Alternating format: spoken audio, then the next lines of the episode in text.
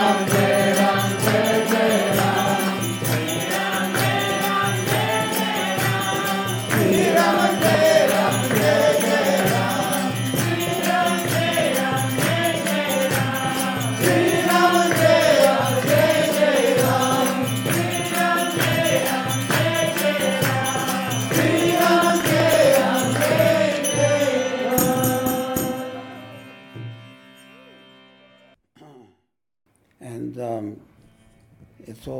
uh, a dangerous time on the day of the grand final. For those of you out of, uh, uh, out of uh, Australia, the grand final is like the, uh, what is it, the World Cup or the Super Bowl of Australian rules football. And it's a national holiday, and everything stops. And the Melbourne team won. I can't remember what their name was.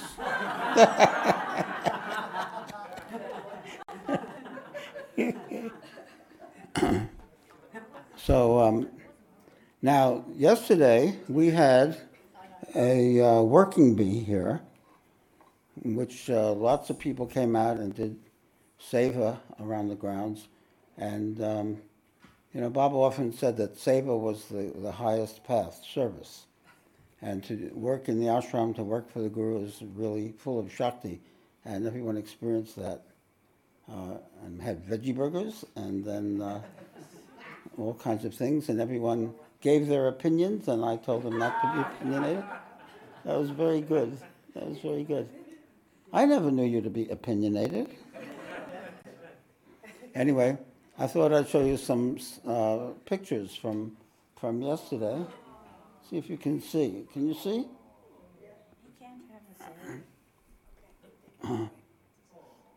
There's, uh, yeah.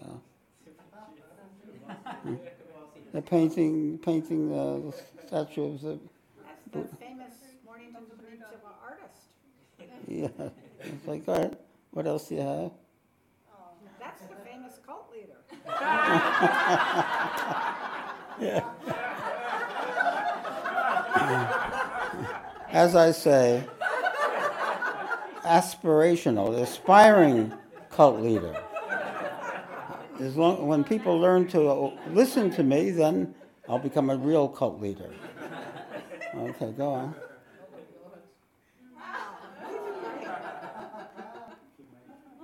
That was great. And next. Great.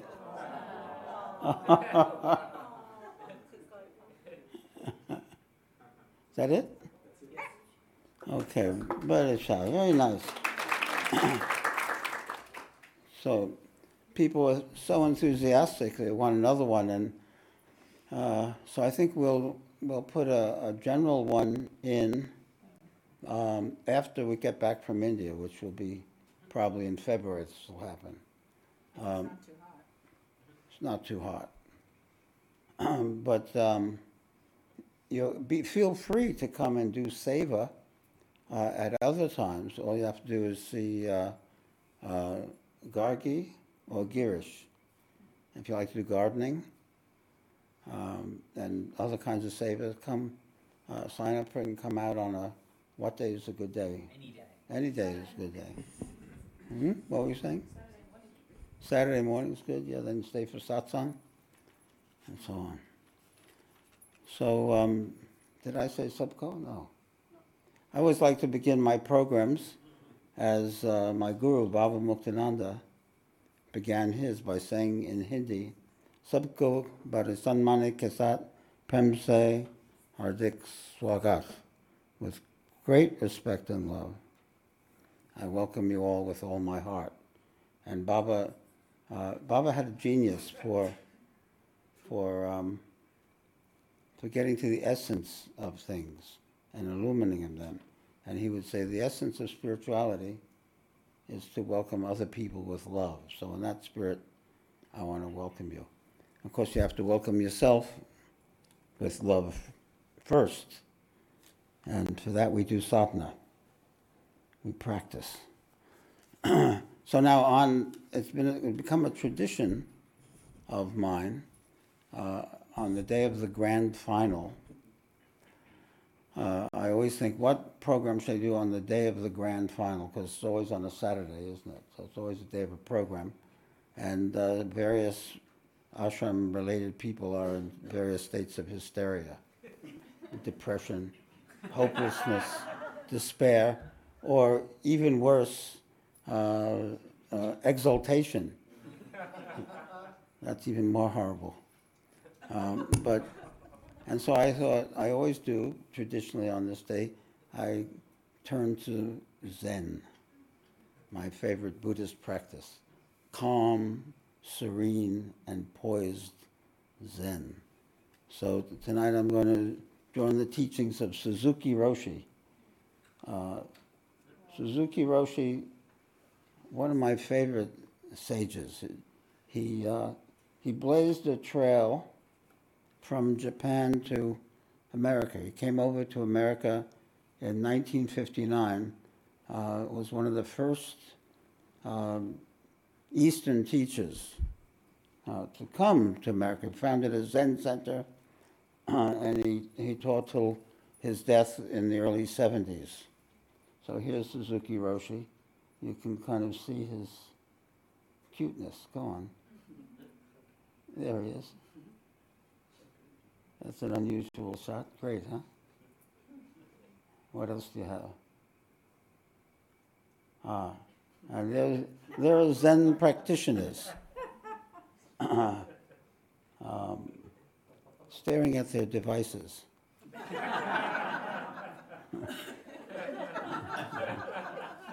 this is a, a sesshin or a, a, a long meditation which they do wall gazing. They stare at the wall. And with their eyes, they sit with their eyes half, half open. That's the way they do it in Zen. Uh, but they, a great stress on, on meditation, wonderful tradition of meditation. So,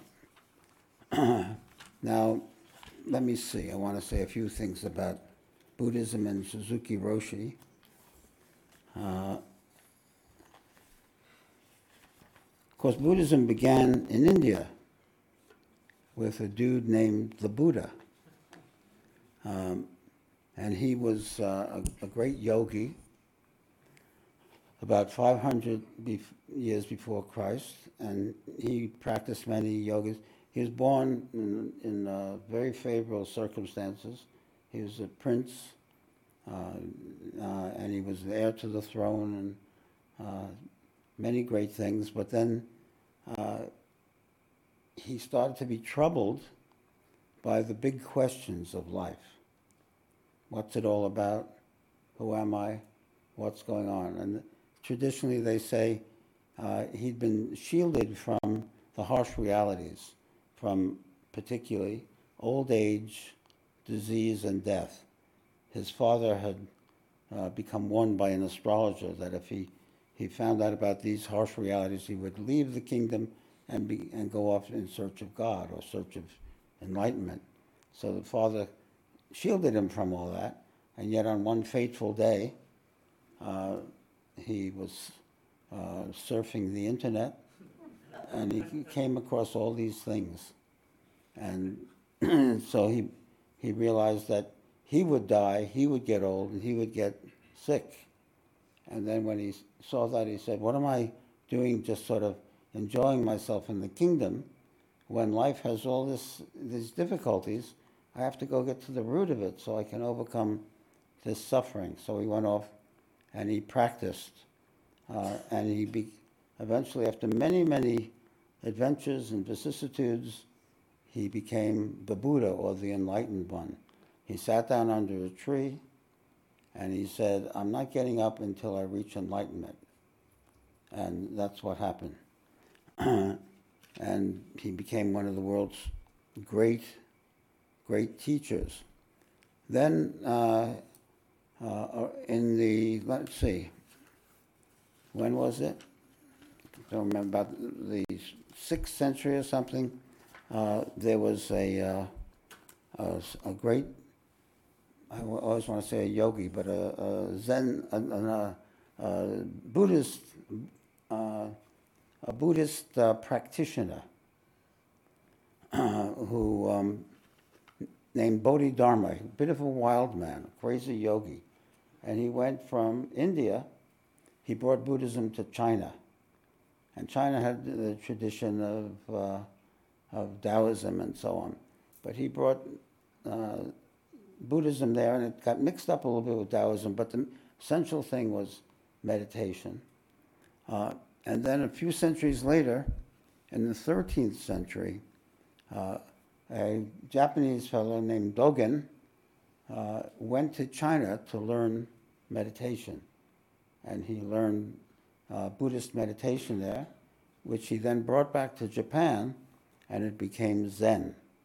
Comes from that. So it all begins in India, moves to China, it goes to Japan. Um, and the founder of Suzuki Roshi's lineage is Dogen, Dogen Zenji, they call him. Uh, and um, so that's, he's going to refer to him in this talk. Let me just say one more thing. Bodhidharma uh, is connected with what they call the four slogans. And I think this tells a lot about what Zen is about. These are the four slogans, and they are one, called a special transmission outside the scriptures. So it's not about reading scriptures and becoming learned in that discursive way, um, but it's a direct tradition of guru to disciple. So that, and if you if you study Zen, you see that everything is about gurus and disciples. It's all direct teachings. It's not people studying scripture. It's direct teachings from the guru to disciples. That's the first one. Second point from Bodhidharma no dependence on words or letters, is a profound um, distrust of concepts. So that's a very good, uh, a very good uh, talk for tonight. Um, they don't like uh, Zen. Zen Buddhists don't like to theorize. They hit you with their stick instead. They have sticks. They hit you with the stick. You start to give a theory whack. They want you to go direct to the truth, not to make up lots of mental uh, gymnastics about. A third one is called direct pointing to the mind. So that's the experiential part. Direct point, that's meditation. You turn in towards the mind. Uh, and fourth one is seeing into one's nature and attaining Buddhahood. So practicing the inner. It's not an intellectual pursuit. It's a direct seeing through meditation uh, and discovering our Buddha nature. And according to Bodhidharma and according to Dogen Zenji, our Buddha nature is not something we have to create. It's always there. It's just that we haven't known it and we haven't looked for it. We haven't discovered it. And so meditation is to discover our Buddha nature. now, Dogen Zenji was, uh, it was he, he had a problem with um, the issue that some of the teachers had said that we always have Buddha nature. So it should be there. But then others said you must do practice and do practice. So there's a split between these two things. What are you doing practice for if it's already there? Uh, as Baba would say, getting rid of what you haven't got. Uh, uh, it's, uh, this is, I think every yogi uh, comes up against this sort of paradox. Uh, we're told that we already are the self, yet we're t- told we have to work very hard to attain it. And so we have to put all this together. So in Zen, they say that practice and enlightenment are one. Practice and enlightenment are harmoniously related. They're one thing. As soon as you practice, you become one with the Buddha. If you sit in that posture, let's all do that. Sit there, and now you're one with all the great yogis who've ever meditated. You become one with that whole line. So many, in so many traditions, They've turned within, they found the secret key to reality by turning within it, turning towards the inner self, the inner being. And when you sit there and you say, oh, my mind's a mess, it's running here, it's running there, my emotions are a wreck, I'm full of hatred and fear and depression, doesn't matter. When you sit in this posture, you become one with the Buddha. So practice and enlightenment become one. Uh, it's the Zen idea. So this is um, from Suzuki Roshi's great book, Zen Mind, Beginner's Mind. I didn't even press my clock, so now I have another extra 20 minutes. I know when you started. Oh. I shouldn't have mentioned it.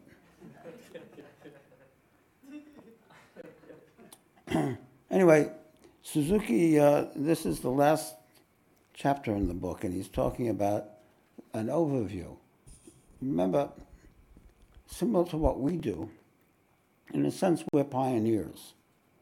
Um, we've gone, uh, we've gone to uh, the East, and we've learned certain methods and techniques. We're connected with an Eastern lineage, and we brought that back here to this culture where it's little understood or little known, uh, and it's taking its own form. So when Suzuki Roshi got to San Francisco, he discovered uh, many things. But one thing is there was a lot of interest in meditation, but that all the, the, the Americans there didn't look at it quite the same way that the Japanese did. And so he thought about all this, about how does the, the wisdom, because the wisdom doesn't belong to a particular culture. It doesn't belong to India, it doesn't belong to Japan, it belongs to everyone. Everyone has Buddha nature. Everyone has the inner self. So this is humanity's wisdom. And those places may be repository, particularly India is the repository or the birth of this, this great wisdom, but it belongs to everyone. so um, here's what he says. He says, here in America, we cannot define Zen Buddhists the way they do in Japan. American students are not priests and yet not completely laymen. So it's different cultures and different attitudes towards it. I understand it this way. It's easy to see that you're not priests, uh, but that you are not exactly laymen is more difficult to see. I think you are special people and want some special practice that is not exactly the priest's practice and not exactly the layman's practice. You are, your own, you're on your way to discovering some appropriate way of life. I think that is our Zen community, our group. So it's a profound issue, is how to integrate this great teaching. There are many reasons why it, it can't be exactly the way it is in India. I've given a lot of thought to this myself, of course, exactly the way it is in India, and yet there's tremendous hunger for it and tremendous interest in it here too. And it takes different forms, and you can't be too inflexible about it. but uh, we must also know what our undivided and original way is and what Dogen Zenji's practice is. Let's put aside the idea of enlightenment altogether. Enlightenment is a, a, problem. Maybe some of us will attain enlightenment and some of us won't. this is beside the point. The point is that we have the same Buddha nature and the same fundamental practice. If we practice in the proper way with the right attitude and understanding of practice, then that is Zen. So he, then we're doing sadhana. We're doing Zen. The main point is to practice seriously. And the important attitude is to understand and have confidence in big mind. Now, big mind is what we would call the self. Because what is big mind? Small mind is the mind that's in your head, rattling, filled with ideas and thoughts and opinions and, and also emotions. That's small mind. Everyone has small mind. But behind those small minds, there's consciousness itself. And all of our minds participate in consciousness. And that consciousness itself is the self. It's who we are in our essence. So that's big mind. And so behind all of our particularities, there's this universal. he says, we say big mind or small mind or Buddha mind, which is big mind or self, or Zen mind. These words mean something, you know, but something we cannot and should not try to understand in terms of external experience. We can talk about enlightenment experience, but it's not some experience we will have in terms of good or bad, time or place, past or future. it is experience or consciousness beyond these distinctions or feelings. So enlightenment is not in the realm of experience. It's not in the realm of thought. It's not in the realm of emotions. It's not in the realm of events. It's in another realm completely. And when we practice, we do meditation, we come in touch with a higher realm. When we say, I had an experience of the Shakti, what we're really acknowledging is a higher world, the world of the Shakti. Most people don't know anything about that world.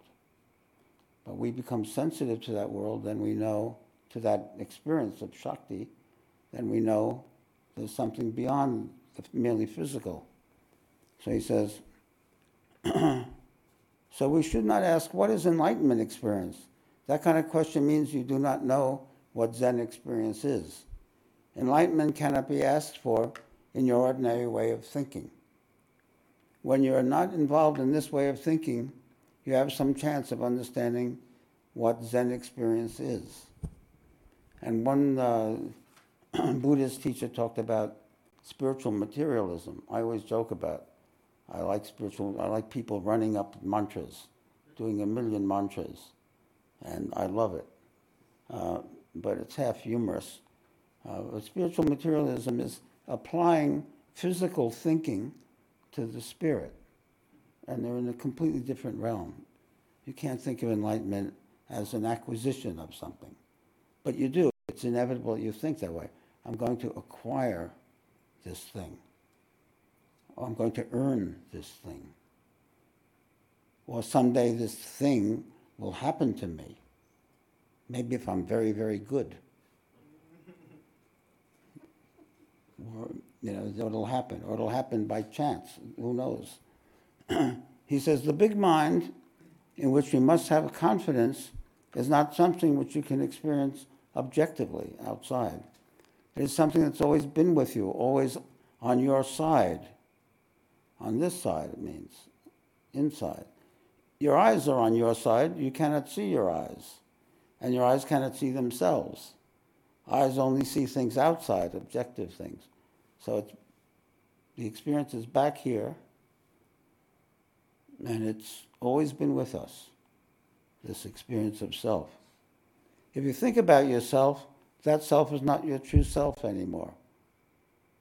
Because you think about it, you objectify it, and, and that's not the self. You cannot project yourself as some objective thing to think about. Well, you can do it, but then you're not really contemplating the self. You're only thinking about the self. To contemplate the self, you have to turn within to the experience of your beingness. It's a feeling experience the mind which is always on your side is not just your mind, it is universal mind, always the same, not different from another's mind. It is Zen mind, it is big, big mind. This mind is whatever you see. Your true mind is always with whatever you see. Although you do not know your own mind, it is there. At the very moment you see something, it is there. So consciousness is always with us. Whatever, it's always behind it. We don't, we ignore it. We don't notice it, but it's always there behind all experience. If we weren't conscious, if consciousness were not our nature, we wouldn't experience anything. So consciousness is the unacknowledged uh, background of every experience. He says, uh, this is very interesting, Suzuki says. Your mind is always with the things you observe. So you see, this mind is at the same time everything. Consciousness is everything. True mind is watching mind. You cannot say, this is my small mind, my limited mind, and that is big mind. That is limiting yourself, restricting your true mind, objectifying your mind. Now, this is real Zen stuff, okay? I'm not going to try to explain it. And so if it irritates you, that's good. Bodhidharma said, in order to see a fish, you must watch the water. Actually, when you see water, you see the true fish. if you go to Zen school, this, you learn how to speak like this. Ah, yes, grasshopper. Before you see Buddha nature, you can watch your mind. When you see the water, there is true nature. True nature is watching water. Okay, we'll just pretend that paragraph never happened. when you say, my zazen, zazen means sitting meditation, my practice, is very poor, here you have true nature, but foolishly you do not realize it. You ignore it on purpose. My zazen is very poor, it's impossible. Because one of the concepts, a great concept in Zen, is the idea of shikantaza, just sitting. You sit there, like the Buddha, and it doesn't matter what arises. Your mind might torture you. It might have a cascade of thoughts and fantasies, hatreds and, and uh, sentimental rememberings and terrors and whatever comes up. It doesn't matter. You're just sitting, and whatever arises, Baba would say, is the play of consciousness. so when you say, you can't say your zazen is poor, because it is what it is. You're having the meditation that you're having, whatever it is. Perfect. Perfect meditation. The hysterical meditation. The hatred meditation. The resentful meditation. The terrified meditation. The I hate myself meditation. Have you done that one? Have you done the I hate myself meditation? Have you done I hate that person meditation? You done that? All right. oh, that. Have you done the blissful meditation? I'm sorry, I just, I'm from New York. This is where we go. We go there.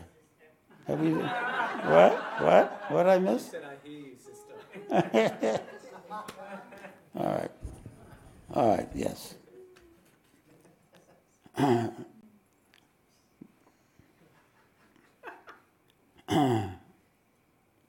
There's immense importance in the eye with which you watch your mind.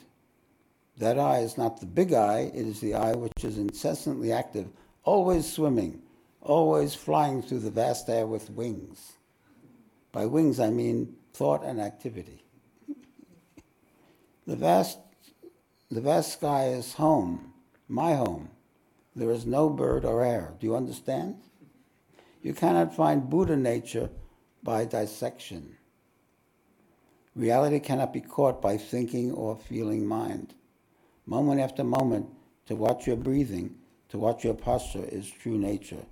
There is no secret beyond this point. So Zen is always the enemy of the discursive mind, of analyzing things, blah, blah, blah, blah. Thinking about it, thinking about it. You have to directly experience.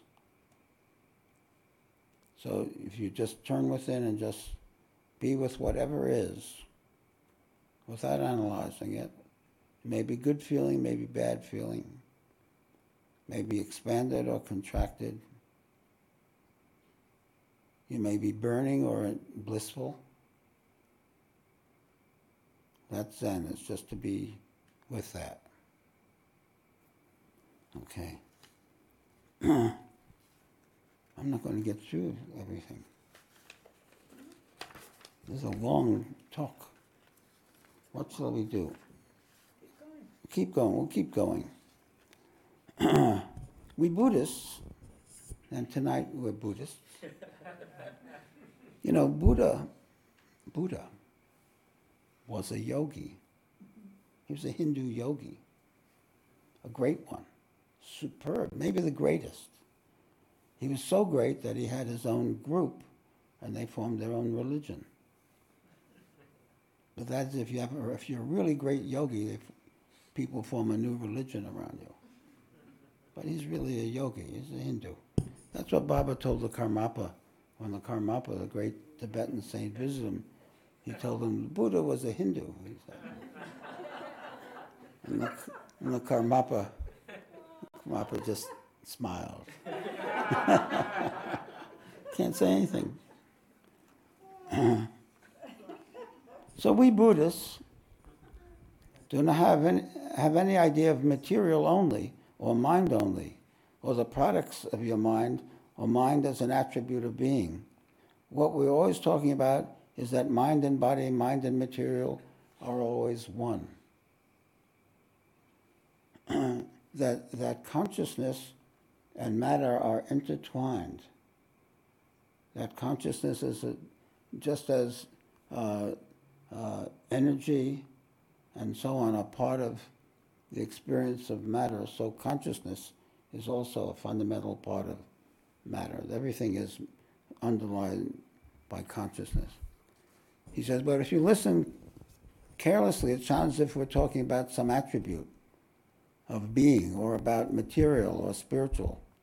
That will be a version of it, maybe, but actually we're pointing out mind, which is always on this side, which is true mind. Enlightenment experience is to figure out, to understand, to realize this mind, which is always with us and which we cannot see, to get in touch with self. Get in touch with self. Do you understand? You see a bright star in the sky. It will be beautiful. You may think, ah, this is enlightenment. But it's not enlightenment. That understanding is literally heresy. The magpies win. There is a momentary feeling of enlightenment.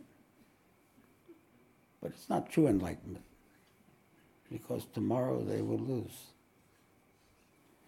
lose. not, t- not tomorrow. Even though you do not know it,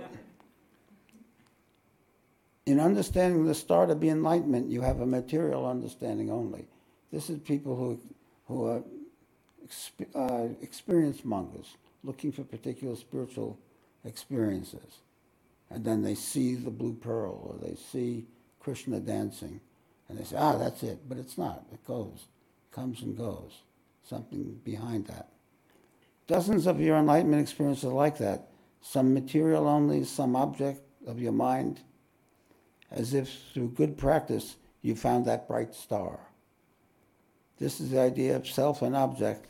It is not the way to seek enlightenment, not by seeking particular experiences.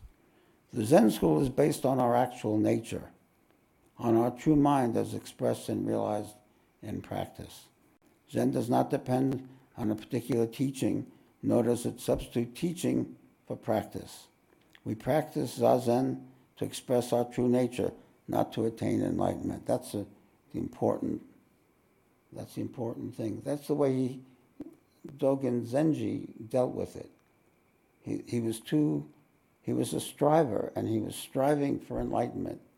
And finally he saw that just by sitting in meditation, becoming one with the Buddha, that was it. He didn't have to do anything. He just, he was, instead of seeking enlightenment, he was expressing his real nature. So it's a wonderful way of thinking about your meditation. When you sit to meditate, you're making a great statement about who you are. You're saying, I am the self. I am one with all the great yogis, the great meditators who have ever been. And by sitting in meditation, my life has become meditation, sadhana, and yoga. And that's, uh, it shows great value, great, uh, great self-worth. So I just, exp- I'm expressing who I am by meditating. Wonderful thought, isn't it? it's your expression. Bodhidharma's Buddhism is to be practice, to be enlightenment.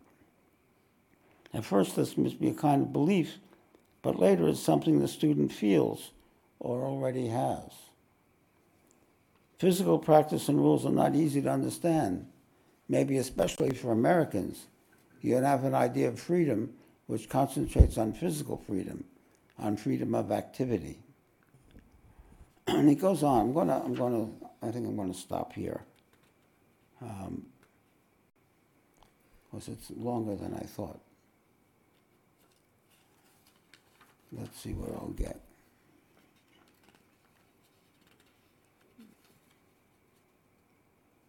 I'll go, I'll skip a few pages. He says, Big mind is always with us. The self is always with us. It's very important to remember that. See, when Baba said that, it, really registered in me, and I would always say that to myself, that the self is always, because I, I had previously the model that the self was some far off thing that I have no knowledge of, and I would attain after many years by magic or something. But Baba convinced me that it was here, always. And no matter how crummy I felt, it was still there. I could, in principle, get in touch with it.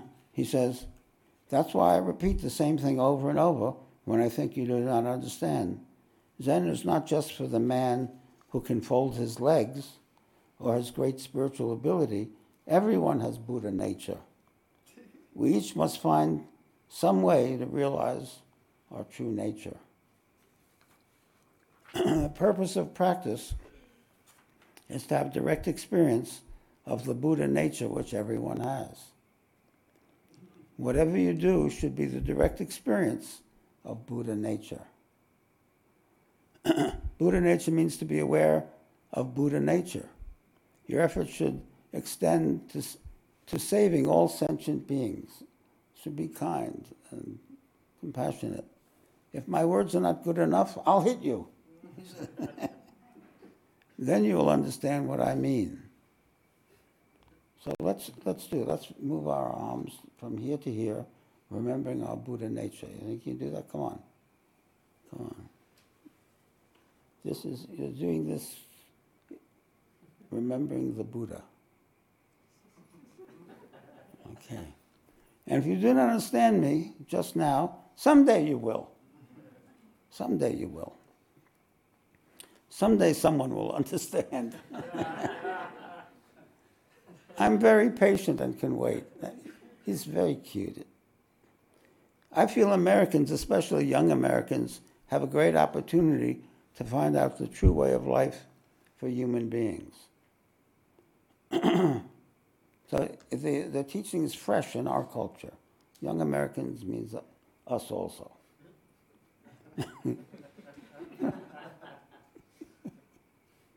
us young folks.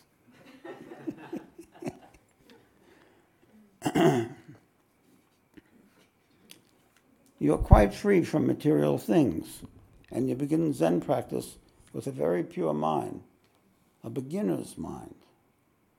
A beginner's mind is not weighted down with theories and concepts and opinions and ideas and books that you've read. you can understand Buddha's teachings exactly as he meant it, but we must not be attached to America or Buddhism or even to our practice.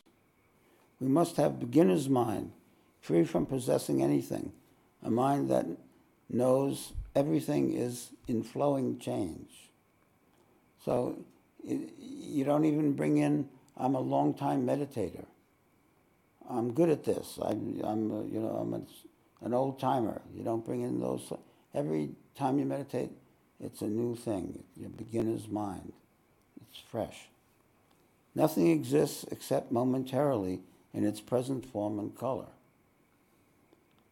one thing flows into another and cannot be grasped. So everything changes. Only something behind it is always there, and that's consciousness. And now we end with a little Zen haiku of Suzuki. Are you ready for this? You have to hear this with some other part of your brain. Before the rain stops, we hear a bird. Even under the heavy snow, we see snowdrops and some new growth. In the east, I saw rhubarb already. In Japan, in the spring, we eat cucumbers.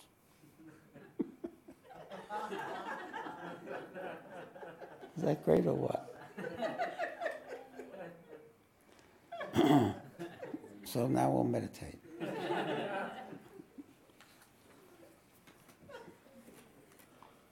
and we'll meditate for 10 minutes. And so we'll do Zen meditation, Zazen. We just sit, uh, and whatever comes in meditation is fine. There's no problem with doing it right or wrong. We sit quietly, we turn within, and we become with all the great meditators that have ever been, with the Buddha, with Muktananda, with Bhagwan Nityananda, with the thousands and millions of sages and saints of all traditions who sat within, who looked and sat and turned within and knew their own self. And each one of them had a mind, and in every mind there was a flow of thoughts. And in every heart there was a flow of feelings. And all the thoughts and feelings that you have, one of those sages was having also. It doesn't matter. You just allow whatever comes up. Just allow whatever happens to happen. Just be with whatever arises. That's the perfect meditation. Whatever meditation you have is the perfect meditation. Just be one. And as you do that, and just sit and allow whatever happens happen, you'll discover that you sink deeper into yourself. It happens automatically. You don't have to strain for it. Just by being with whatever arises, gradually the mind will quiet and you go deeper within. And so let's meditate now for 10 minutes. And once again, with great love and respect, I welcome you all with all my heart. Satgurnath Maharaj Ki Jai. Let's meditate for 10 minutes.